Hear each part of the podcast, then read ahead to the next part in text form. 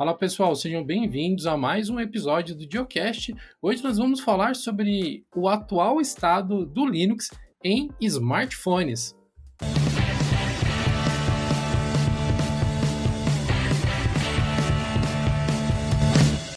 Esse episódio do Geocache conta com o apoio do Finlink, que é um software para acessar aplicações em servidores remotos, que pode ser comparado com o VNC, que é uma solução que a gente conhece muito bem, mas o Finlink entrega diversos diferenciais em relação ao VNC, como melhor qualidade de áudio e melhor qualidade de imagem, o acesso é muito mais responsivo e suave e também o Finlink utiliza na comunicação entre o cliente e o servidor as mais recentes tecnologias de segurança, garantindo que as suas aplicações e que todo o seu conteúdo estará seguro. Se você quiser conhecer mais sobre o Finlink, clica no link que vai estar na descrição desse episódio.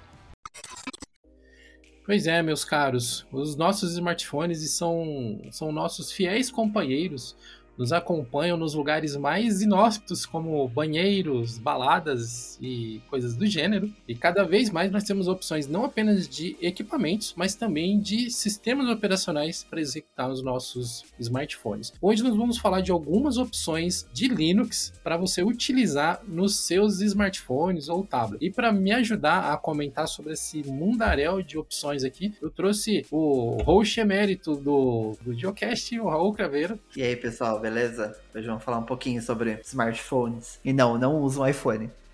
Ainda. É, eu tava esperando esse ainda. No caso. Bom, só para a gente organizar um pouco mais aqui a nossa linha de raciocínio, eu acho que a gente pode começar falando sobre as interfaces ou as distribuições Linux que já estão aptas a serem executadas no smartphone. E, e só para a gente também deixar bem delineada que esse cenário sobre o qual nós vamos conversar, é importante que seja uma distro focada em smartphones. Se você tem um smartphone muito antigo que usa um processador Intel, por exemplo, você pode instalar qualquer coisa nele. Você pode instalar um Debian, você pode instalar, sei lá, um Arch Linux nele. Mas não é isso, não são distros que foram feitas para smartphone. Nós a nossa linha de raciocínio é essa. Vamos nos concentrar em distribuições que são feitas para atender smartphones. Recentemente a gente postou lá no nosso blog uma matéria falando sobre a, a iniciativa do Gnome para chegar também ao, aos dispositivos mobile, né? O Gnome Shell Mobile ou Mobile, enfim. Como vocês preferem? Vamos fazer uma enquete. Vocês preferem que fale mobile ou preferem que fale mobile? Eu sou do time mobile. É, então, eu sempre falo mobile, mas eu tenho um, um, um, amigo que ele é muito chato com esse negócio de mobile. Então, se eu falar mobile, ele fica te corrigindo. Abraço para vocês, Zé. Eu acho que isso depende muito de, de região mesmo. É, eu acho que depende muito de chatice, velho, porque o cara é chato. Eu gosto dele, mas ele é chato. Foi você que disse, não eu. Mas pode ser isso também. Em termos de interface hoje para smartphones, nós temos o Gnome Mobile, ou eu vou falar mobile, vai, Gnome Mobile, que Ainda não tem uma versão oficial liberada, né? A gente ainda não consegue testá-lo efetivamente, mas ele está em andamento. E a gente também tem algumas outras opções, né? O KDE Plasma Mobile, que tem aí sim em diversos aparelhos, que você pode inclusive comprar alguns aí, se você mora fora do Brasil, porque aqui vai te custar alguns órgãos internos, provavelmente. Que mais opções nós temos, Raul? Então, outra interface que a gente tem é o Ubuntu Touch, que eu acho que inclusive deve ser uma das assim, pelo menos das pessoas mais antigas, né, no Linux, deve ser uma das mais famosas, assim, porque, né, foi uma tentativa da Canonical de, de ser o, o terceiro grande player no, no mercado mobile, que a gente sabe que não deu certo, mas ele ainda existe, o Ubuntu Touch é mantido pela comunidade, como a gente já sabe, né, que, que open source nunca morre, se, se tem alguém para manter, ele segue vivo, né? E a gente tem também o Android, que é uma pegada um pouco diferente. Não é bem o que a gente vai falar aqui nesse episódio, né? É, esse é um, é um ponto até importante a gente tocar nesse assunto Android, porque fatalmente as pessoas que estão nos ouvindo, alguma delas deve ter pensado assim, ah, mas Android é Linux. É, mas não é uma distribuição Linux, né? Se a gente for considerar a distribuição é, como normalmente a gente classifica, né? Ele é Linux, mas ele tá numa categoria um pouco diferente do que a gente tá abordando aqui. Talvez desse, dá, talvez dê para considerar né, ele como uma, uma distro Linux, mas ele tem uma pegada diferente, ele é um sisteminha fechadinho ali, gerido pelo Google. Os softwares que você usa no seu desktop Linux não vão funcionar nele, são softwares feitos, pensados nele, ele é extremamente customizado. Então ele é uma coisa por si só, sabe? Apesar de ser Linux, ele é uma coisa por si só. O que a gente tá falando aqui são dessas distros Linux, o, o que a gente conhece né, no dia a dia, né? De Debian, Ubuntu e essas coisas, só que as versões para mobile, né? Em termos de ambientes gráficos, né, de, de visuais, nós podemos citar o KDE Plasma, o Ubuntu Touch, que a gente já falou, o Gnome Shell, que é novo e a gente ainda não tem uma versão executando dele, o Android, que é esse monstrinho separado, e tem uma outra interface também que eu gosto bastante dela e eu até havia esquecido de colocá-la na show notes, que é o Maui Shell. Que o Maui Shell, ele é uma ele é um ambiente gráfico desenvolvido com base em Qt e no Plasma, mas ele é totalmente customizado. Ele usa um, um stack diferente de aplicações e ele também é focado em ser convergente, em você poder utilizá-lo tanto no desktop quanto em aparelhos móveis. Ele é bem bacana e Bom, mas eu nunca consegui testar, porque o Maui Shell ele é usado principalmente no Nitrux, né, que inclusive vai sair ou já saiu um post sobre ele no fórum também, que simplesmente se recusa a rodar no meu computador. É, dá para perceber que muitas dessas interfaces a ideia é justamente trazer o design responsivo, que já é o padrão né, na web, trazer para o sistema operacional também, né, ser o mesmo sistema operacional mas que ele funcione no, ambiente de toque e 9 por 16 né, na grande maioria das vezes. Tipo, mas naquele, naquele formato vertical, né? É, que isso a gente consegue. O, o, do plasma eu não sei se é separado, exatamente, tipo uma ISO separado, um, código separado, mas a ideia é você ter aquela semelhança ali ainda. O Gnome, inclusive, você consegue arrastar, tipo, no seu próprio computador você consegue arrastar um, um, software feito para Gnome, você, você arrasta ele para ficar no, no formatinho vertical, ele provavelmente vai se ajustar para esse layout mobile. É, é claro que tem toda a questão de toque, também tem outros ajustes quando a gente fala de fato para um sistema rodando no, no celular, mas você já consegue ter uma noção do visual, do que é que a gente está falando aqui. Né? E, e né, todos esses sistemas têm, têm seguido essa filosofia. Né? E um complicador que eu vejo desses ambientes para celulares, né, para smartphones, é que normalmente eles são compilados para uma stack bem reduzida de processadores.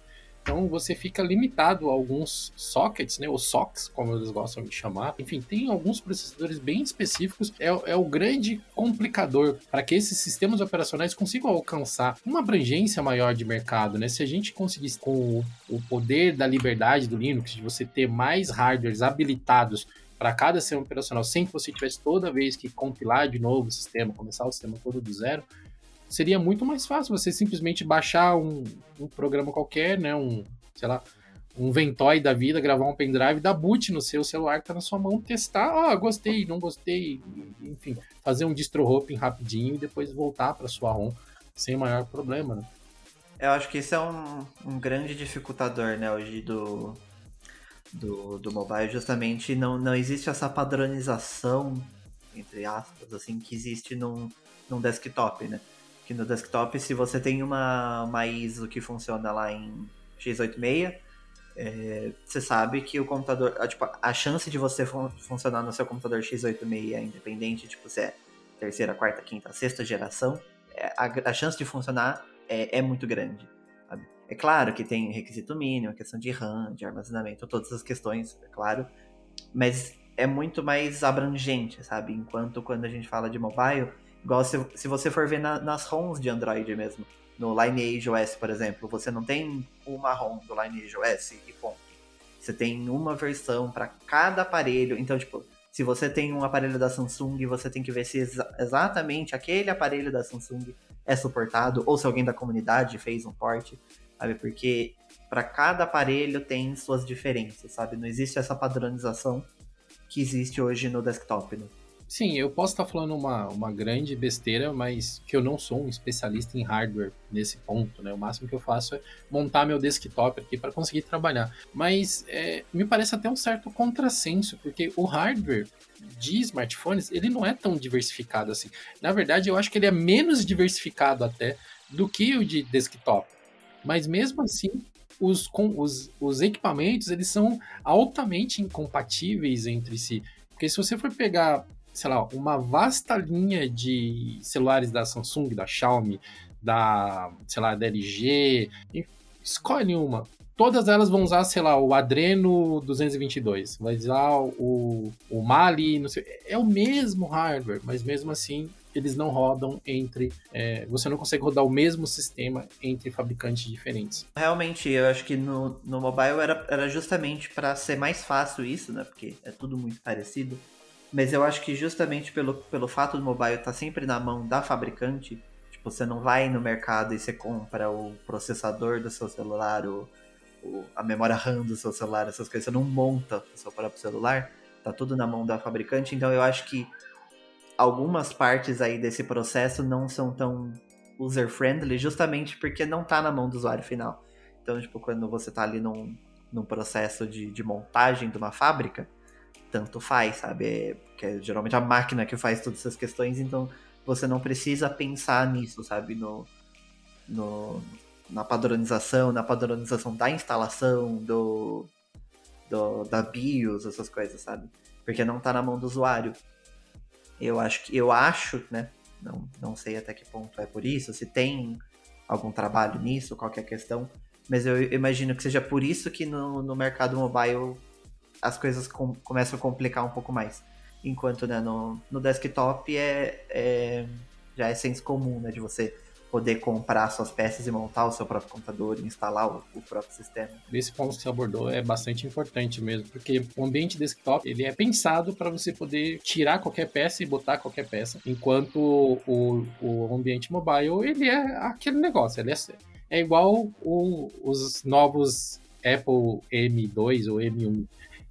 Ele é aquilo meu caro. O máximo que você pode fazer é colocar mais memória e talvez disco, porque alguns eu acho que nem disco dá para pôr mais, né? Porque disco é tudo junto ali. A menos que seja um disco externo, talvez um USB, Firewire. Você não consegue colocar nada que seja interno. É bem isso mesmo, né? No M1 você não consegue instalar o Windows no, no Bootcamp.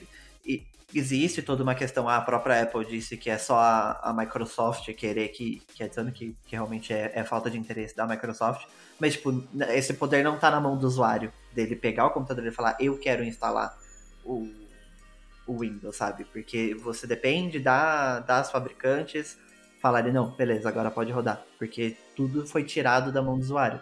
Coisa que no desktop não, não é assim. E falando sobre retomar o poder do usuário, né? Quando a gente fala de sistemas de, de soluções móveis Linux, a gente está bastante limitado, mas existem opções.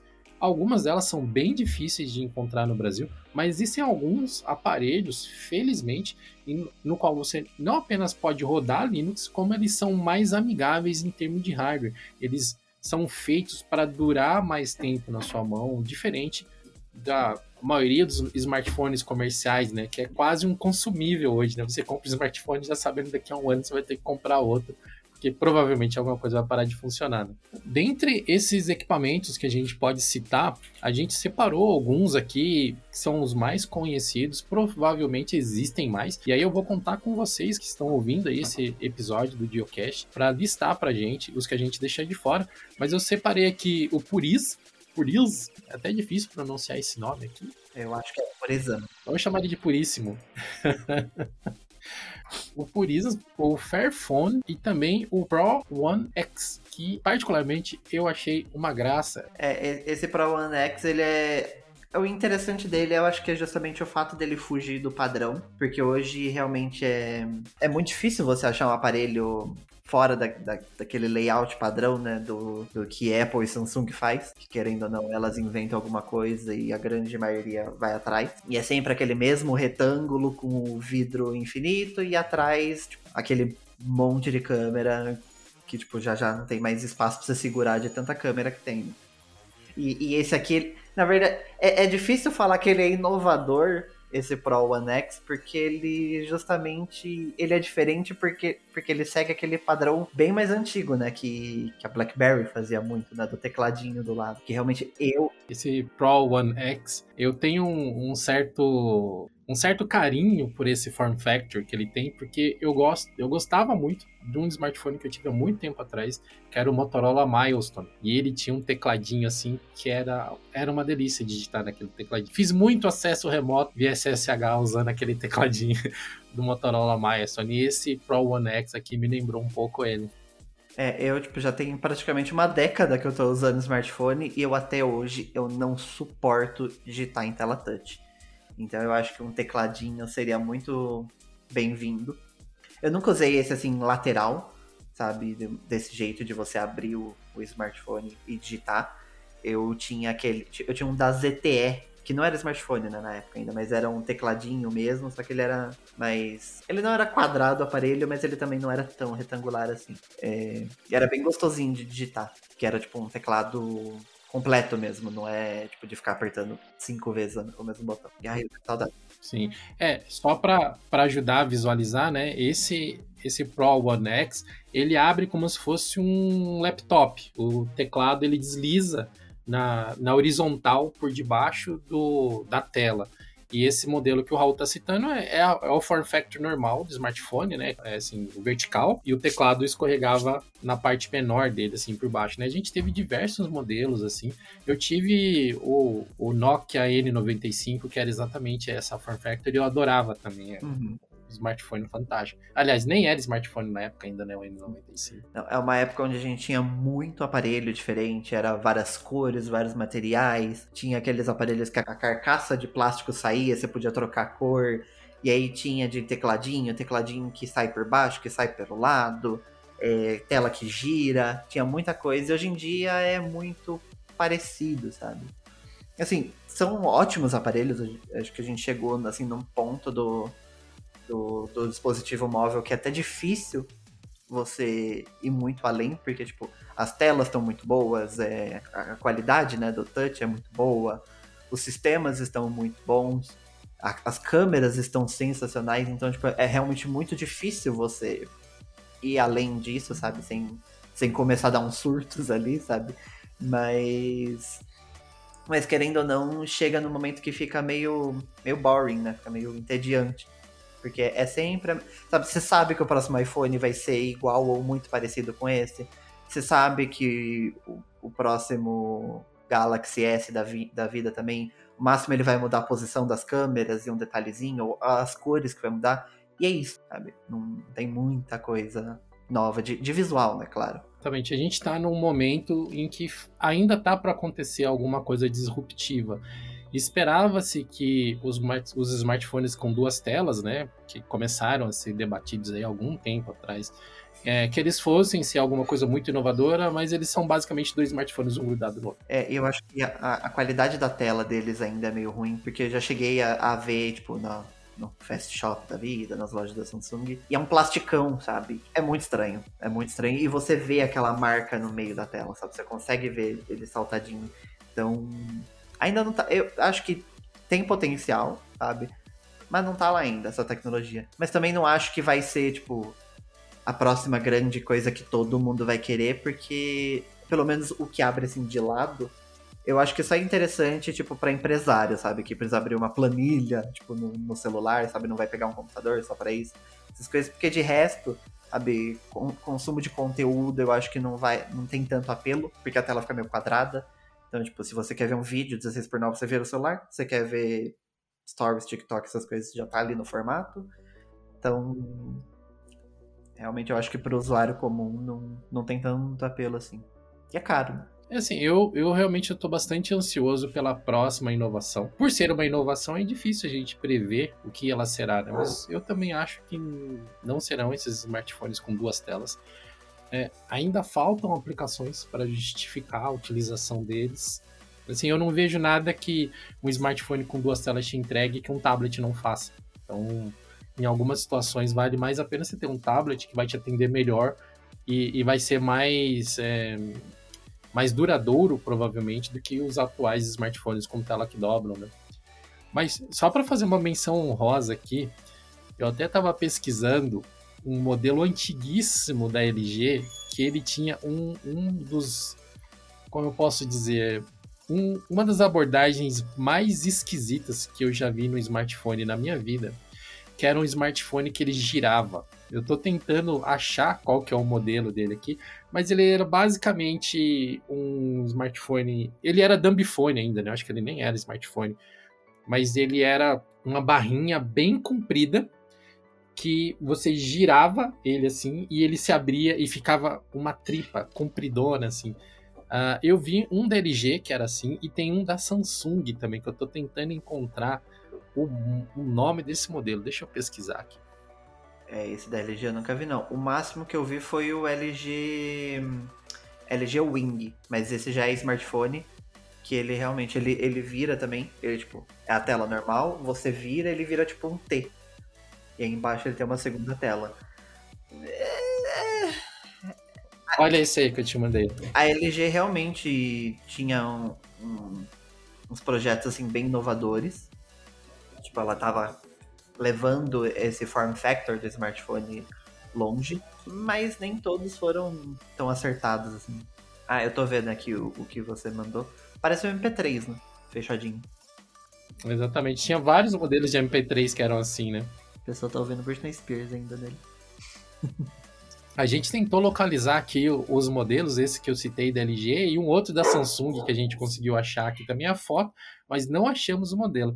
Então, se você que está ouvindo esse Geocast conhecer algum desses modelos, que é quando ele fechava, ele ficava como se fosse um, um, quando ele abria, na verdade, né? Ele fazia tipo um i e dava a volta inteira assim. Se eu achar a imagem, eu vou deixar na thumb desse episódio, vou deixar também na descrição dele. Se você conhece esses modelos, ou se você já teve um modelo assim, deixa aí nos comentários desse episódio lá no nosso fórum também, plus.jogos.com.br.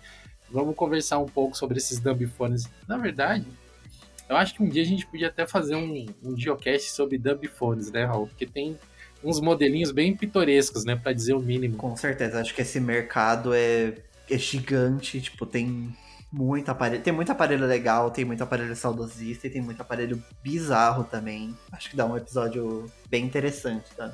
Bom, a gente acabou fazendo uma tangente enorme aqui por conta desses aparelhos mais antigos, né? Bateu uma saudade aqui do Motorola Milestone. Mas voltando a falar dos aparelhos que são mais focados em privacidade, tem um também que a gente não pode deixar ele de fora, né? são os modelos da Volafone, que são aparelhos muito bacanas. Provavelmente eles são os mais é, high-end de todos esses que nós citamos, né? Eles têm uma, uma marca própria, eles têm um form factor bem mais parecido com grandes empresas do mercado, como LG, Samsung, Motorola. É, esse Volafone ele vem com um Android sem Google também. Acho que é a mesma pegada do purismo, né? Que eles têm um Android desgooglificado. Tem várias dessas empresas que vendem smartphones tradicionais, assim, com Android, mas com Android sem Google, né, com, com foco em privacidade. É, tem algumas que, que vendem com o Lineage OS também, que né, não deixa de ser uma ROM customizada com, sem informação do Google, né? E é claro, várias delas permitem você instalar qualquer distribuição Linux que você quiser. Uma coisa que eu achei bem bacana aqui no Volafone é que ele tem um modelo que é bem robusto aqui, né? Parece aqueles modelos para você levar para praticar esportes radicais, né? Sei lá, passa uma impressão de ser meio blindado até. Sim, sim.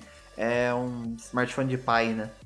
Aqueles negócios grandão que, que, tipo, aguenta a porrada, dá pra levar pra pesca, dá pra levar pro futebol. e, tipo, é... Eu particularmente não acho bonito, mas realmente a ideia não é ser o mais elegante, né? Ser resistente. Imagino eu que seja, né? Mas Cara, na minha época de, de técnico de informática, onde eu tinha que entrar nos lugares mais inóspitos possíveis, tipo forro de prédio, subterrâneo, é, enfim, para poder passar a, as ligações de rede, ter um smartphone mais robusto assim teria me poupado alguns reais ao longo da minha vida, viu? porque eu estraguei muito smartphone, porque caía, ou riscava, ou ficava imprestável depois de cair em algum lugar assim por ser smartphone comum, né? Não ser um, um modelo mais robusto. Sim, é, tem uns smartphones aí que são, são feitos de papel, né? E, e, realmente, tipo. É interessante que tem esses dois mercados, sabe? Porque às vezes você prefere um smartphone mais clean, mais bonitinho, mais fininho, só que mais frágil. E tá tudo bem, porque, sei lá, você trabalha no escritório, por exemplo, você não precisa se preocupar se o smartphone ficar caindo. Sabe? Eu, por, por exemplo, prefiro um smartphone mais bonito, mais frágil. Só que tem gente que realmente tá ali, tá sempre, tipo, não, tipo, sei lá, trabalha no, fora de casa e tá fazendo entrega e tá, sei lá, é policial, seja lá o que for, sabe? Que você tá na ação ali você precisa de um celular resistente, sabe? Você não pode ficar trocando a tela cada duas semanas, né? Porque seu celular caiu. É, e aí esses celulares realmente são, são bem interessantes. É, eu imagino muito pessoas que fazem trabalho de campo, né? Tipo, sei lá, o cara é geólogo, por exemplo, o cara é biólogo. O cara fica entrando em caverna para poder fazer o trabalho dele. O cara precisa, né? Não dá para ir com o iPhone 12, né? Porque, pô. Esses celulares com traseira de vidro, né? Que, tipo, se olhou, ele já tem o perigo de riscar, né? Aí, esses smartphones são bem interessantes nisso. Confesso que dessas marcas, assim, não tão tradicionais, quanto nessa que a gente já conhece, né? Tipo de Apple, Samsung, Xiaomi e por aí vai. A que mais me chama atenção é a Fairphone. Eu acho que eles têm uma pegada muito legal e, ele, e eles trazem um, um conceito que eu vejo pouquíssimo na indústria, que é essa pegada de sustentabilidade, sabe? Tanto que uma coisa que é um que é que é um problema, né, no, no lado Android da Força, que é tempo de atualização e suporte do aparelho, que agora, né, a gente vê Samsung e Google aumentando ali o, o, tempo de suporte para além de dois anos, mas até então era tipo, tá, dois anos, seu aparelho tá morto. A Fairphone vem com garantia, isso garantia do aparelho de cinco anos, e, e tem toda a questão de acessibilidade, você consegue comprar peças para o seu, seu aparelho, tipo, se, queima, se der problema da bateria, você consegue trocar sua bateria, e por um preço justo, você não precisa, igual, sei lá, ir lá na, na, na Apple Store e pagar 3 mil reais pra trocar uma bateria. Tem modelos com, com plástico reciclável. Eu realmente acho isso muito legal, ainda mais num universo onde tem, tipo, bilhões de aparelhos no mercado e a gente tá gerando um lixo absurdo. A gente vê que tem dispositivos indo para esse outro lado de você manter por mais tempo o aparelho, e ele já ser feito de material reciclável, tudo isso, ter toda essa preocupação, eu acho muito interessante e muito importante, inclusive. Realmente, realmente é bastante importante mesmo. E é, é, é engraçado, né? Como que a, a tecnologia ela tem ciclos. Né? Antigamente, bem antigamente, as coisas eram construídas para durar, para nunca quebrar. E aí seguiu-se um ciclo onde esperava-se que quebre o mais rápido possível para você comprar outro e manter as fábricas produzindo novas coisas que vão ser muito rapidamente descartadas. E agora, aos poucos, alguns nichos estão voltando novamente a pensar: não, vamos fazer coisas que durem, coisas. Acho que finalmente a consciência ambiental está começando a bater em algumas empresas, né? E olha, vai chegar uma hora, meu filho, ou que não vai ter mais matéria-prima para a gente fabricar, porque a gente gastou tudo, ou que vai estar tá tão poluído, tão cheio de, de descarte desses componentes que são inúteis, né? Que nós os fizemos ser inúteis, que não vai adiantar fabricar mais, né? Porque não vamos estar soterrados embaixo dessa pilha de sujeira, né? Sim. É, não sei se, se todas as empresas de fato estão preocupadas com isso, mas é que a gente chegou num ponto que, tipo, ou isso, ou meio que acabou o planeta, sabe? Então, tipo, tem que ter essa preocupação. E a gente vê que tem empresas aí, são empresas mais de nicho, na real, que estão indo para esse lado, de fazer produtos que durem, com garantias absurdas e que todo propósito seja um produto durável é, e reciclável, tudo isso, que, que seja realmente bom para o meio ambiente. A gente vê isso desde smartphones, tem eu, eu vi empresa de, de cooler, sabe? para você levar em, viagem, pesca, levar pra praia, essas coisas. Tipo, os caras fazem propaganda atacando fogo no, no cooler para mostrar o quanto ele é resistente, sabe? E a gente tá vendo algumas empresas voltarem para esse lado de, tipo, tá, talvez dê pra gente fazer dinheiro com um produto resistente. A gente não precisa vender um produto a cada seis meses para conseguir fazer dinheiro, sabe? E, e, que bom que a gente tenha visto mais empresas fazendo isso e, e que as grandes empresas possam ir para esse lado também. Mas ainda falando sobre as opções que nós temos, é, eu estava navegando aqui pelo site da Purinos, Puris, do Puríssimo, e é interessante que os aparelhos dele têm a opção de vir embarcado com Pure OS, que é uma distribuição Linux, que ela é convergente, então os, os equipamentos que suportarem rodar uh, sistemas operacionais Linux completos, você pode instalar o mesmo sistema operacional no desktop e no mobile. Isso é bem bacana. Eu estou até dando uma pesquisada aqui no, no site deles para ver quais são os modelos né, que seriam compatíveis. Porque bateu uma coceirinha para testar isso agora, hein? Ah lá, o distro hopping vindo pro, pro smartphone também. Imagina só você poder rodar exatamente o mesmo sistema operacional no seu computador e no seu smartphone. Isso é uma coisa bem bacana. É, talvez seria uma, uma, uma, uma cura, talvez, para o distro hopping, porque você teria mesmo uma distro para controlar todas, seria o one, one distro. Roll them all. Ou pior, né? Você, tipo, ah, hoje eu vou testar uma distro nova no computador, e você vai lá e formata o celular também. Aí você passa, fica for, passa o dia formatando o computador e o celular. Eu, na real, eu queria trazer um, uma problemática, na verdade, de, dessas distros Linux no, no celular. Que eu acho que é por causa disso, inclusive, que a gente vai. Não vai ver isso como mainstream tão cedo, sabe? Eu acho que, que é isso que vai fazer a, essas distros serem sempre um mercado de nicho. Que é a questão de aplicações que é o, o mesmo motivo pelo qual o Windows Phone morreu.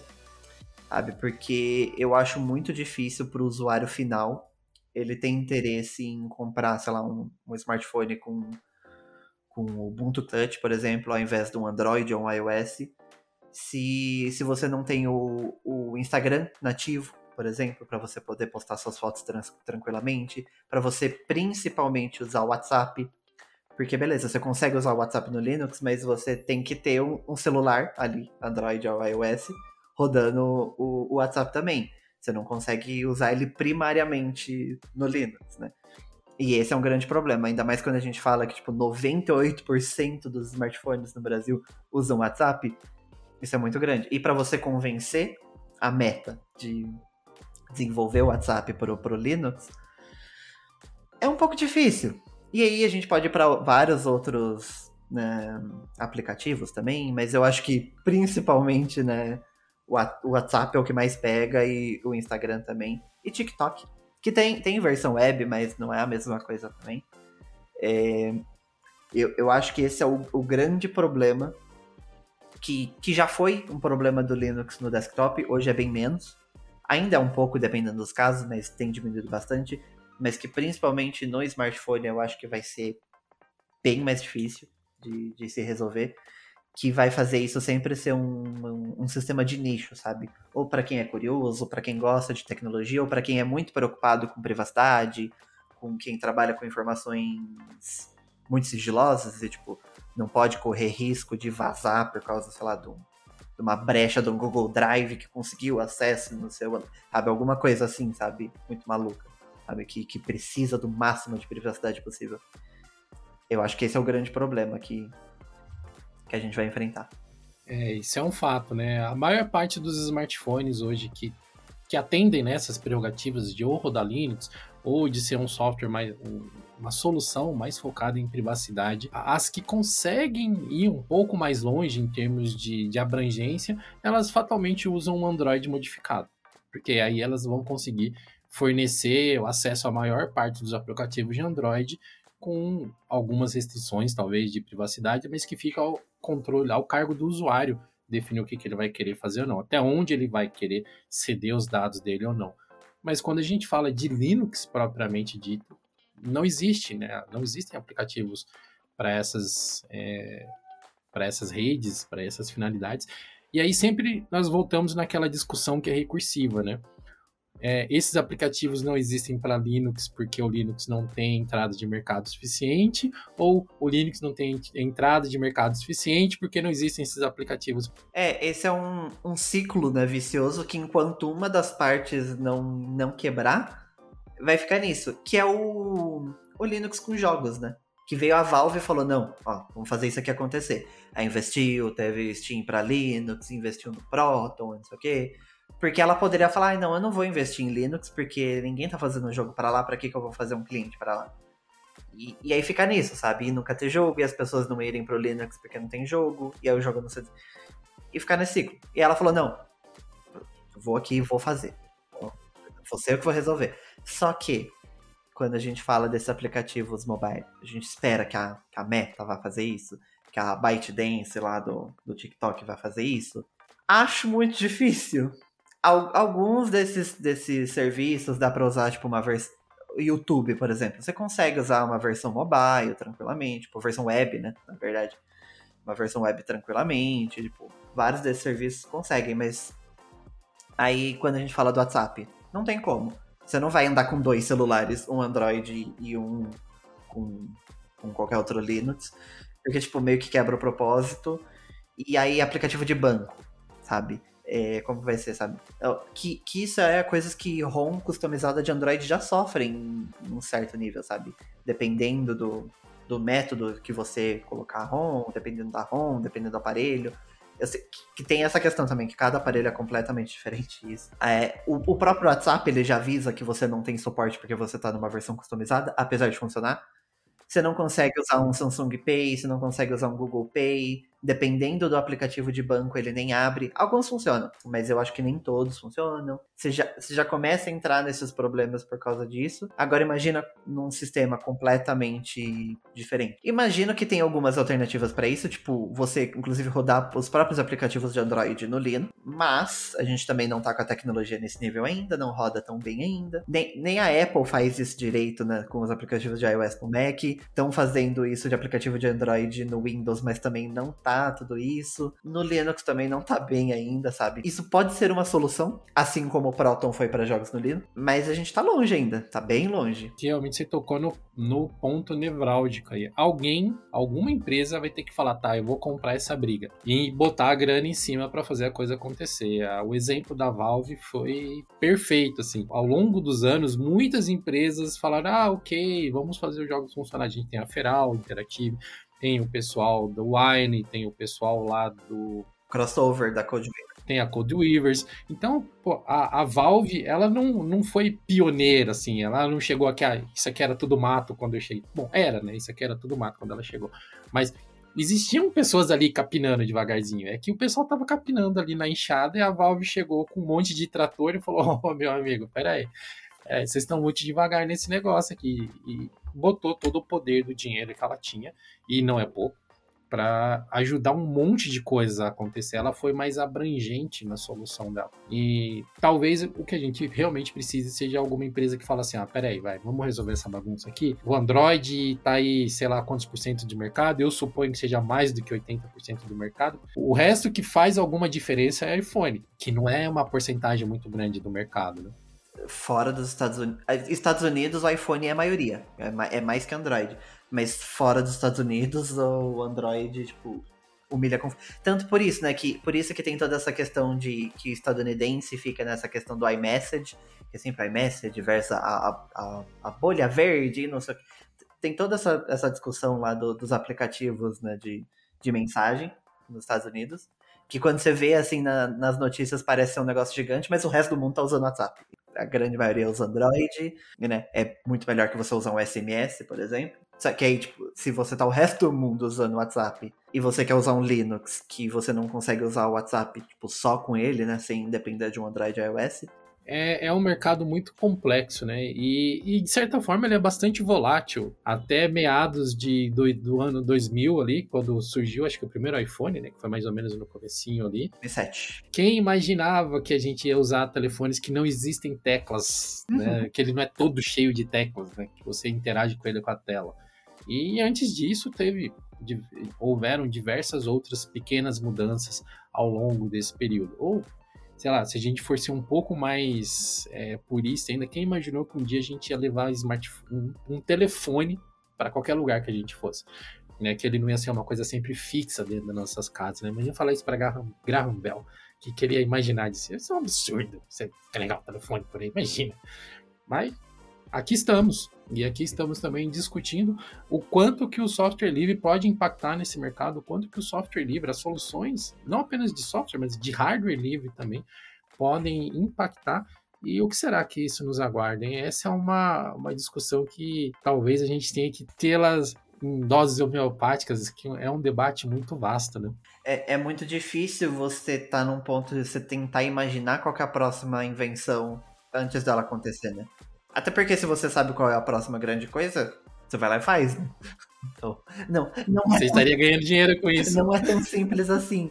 Mas é muito louco, né? porque se você parar pra pensar, o iPhone mesmo, né? Que 2007 veio o primeiro iPhone, que não é o primeiro smartphone do mundo, definitivamente não. Mas, assim, não querendo soar fanboy, mas já sendo, muita coisa que a Apple vai lá e faz, meio que o, o mercado se interessa e, e faz, tipo, segue a linha, sabe? Ela, na grande maioria das vezes, ela não é a primeira a fazer, não, nem necessariamente é a melhor, mas é a que populariza. E, e querendo ou não, foi, a, foi o que ela fez com, com o smartphone, né? Veio em 2007, só que, tipo, as pessoas em 2006, quem que poderia imaginar que o smartphone seria a, a próxima grande coisa, sabe? Que você ia ter as mesmas coisas que o seu computador, só que no, numa plaquinha, sabe? No seu bolso, e que você ia passar três horas vendo vídeo de dancinha antes de dormir, sabe? Que, que as pessoas iam brigar por causa de comentário no, numa rede social de foto, sabe? É, tipo, não, não tem como imaginar isso, sabe? E hoje, tipo, praticamente a nossa vida é dependente disso, sabe? Você usa o celular para se comunicar, você usa o celular para trabalhar, você usa o celular para ver o cardápio no restaurante, para entrar na balada, sabe? Para tudo, para tudo. Só que, tipo, qual é a próxima grande coisa? Pode ser que o celular continue aí por muito tempo e que a gente veja, sei lá, uma grande mudança no celular ou que fique muito tempo a mesma coisa. Ou pode ser que o celular morra também porque apareça uma coisa muito melhor. Essa é a pergunta que vale alguns trilhões de dólares, provavelmente, né? Porque o mercado de smartphones já passou da casa dos bilhões faz alguns anos. Então, provavelmente, a, a próxima grande mudança, o próximo grande deal breaker, vai chegar na casa dos trilhões aí com alguma facilidade.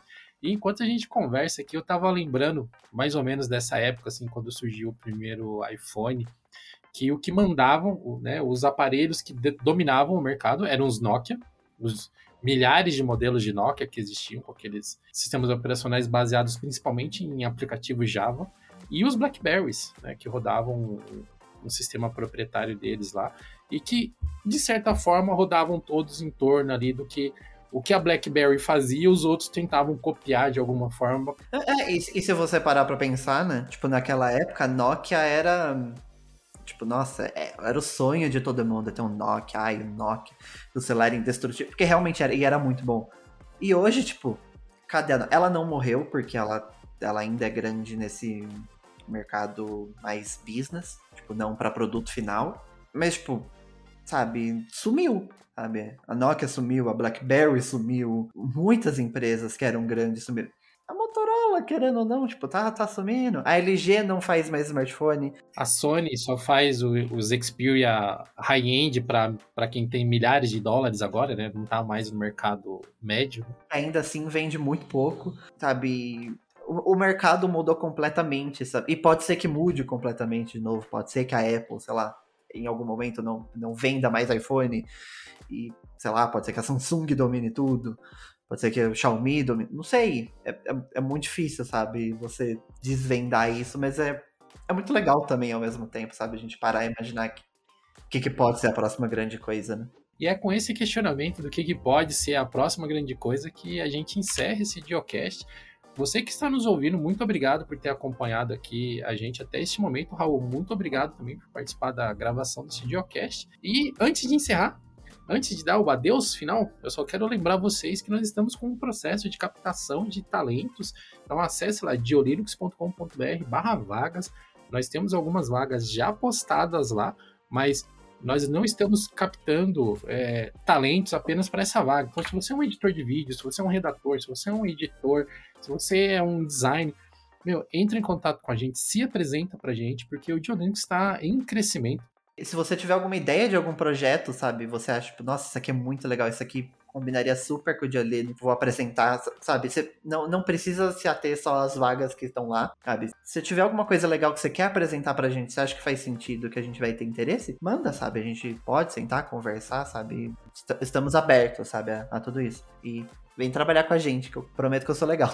Se apresente pra gente, deixa a gente saber que você existe e a gente se vê no próximo episódio.